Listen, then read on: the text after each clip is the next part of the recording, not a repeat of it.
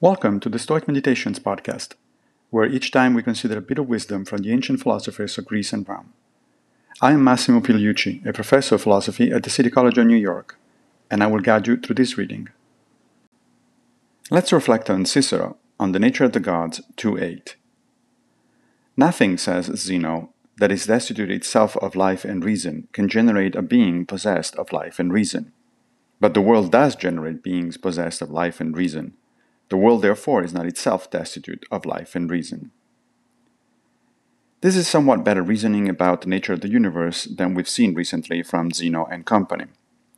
It is a notion that was later developed by Christian theologians during the Middle Ages, and which evolved in the motto ex nihilo nihil fit, meaning nothing comes from nothing. Specifically, Zeno is assuming that both life and reason require antecedents of the same kind. If the universe contains life and reason, then the universe itself has to be alive and capable of reason. Modern science still has not solved the origin of life, but we know enough from biophysics to conclude that Zeno's assumption was incorrect.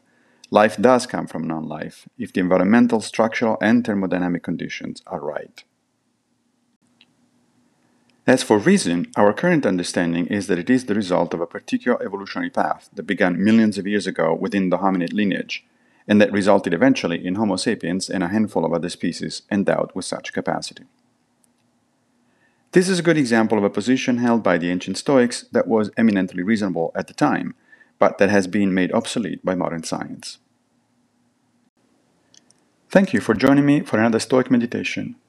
I will be back with a new episode very soon, if Fortuna allows, of course. If you like this podcast, please consider supporting it by opening your browser and going to anchor.fm forward slash Stoic Meditations. Also, please take a minute to give the podcast a good review on whatever platform you use to listen to it.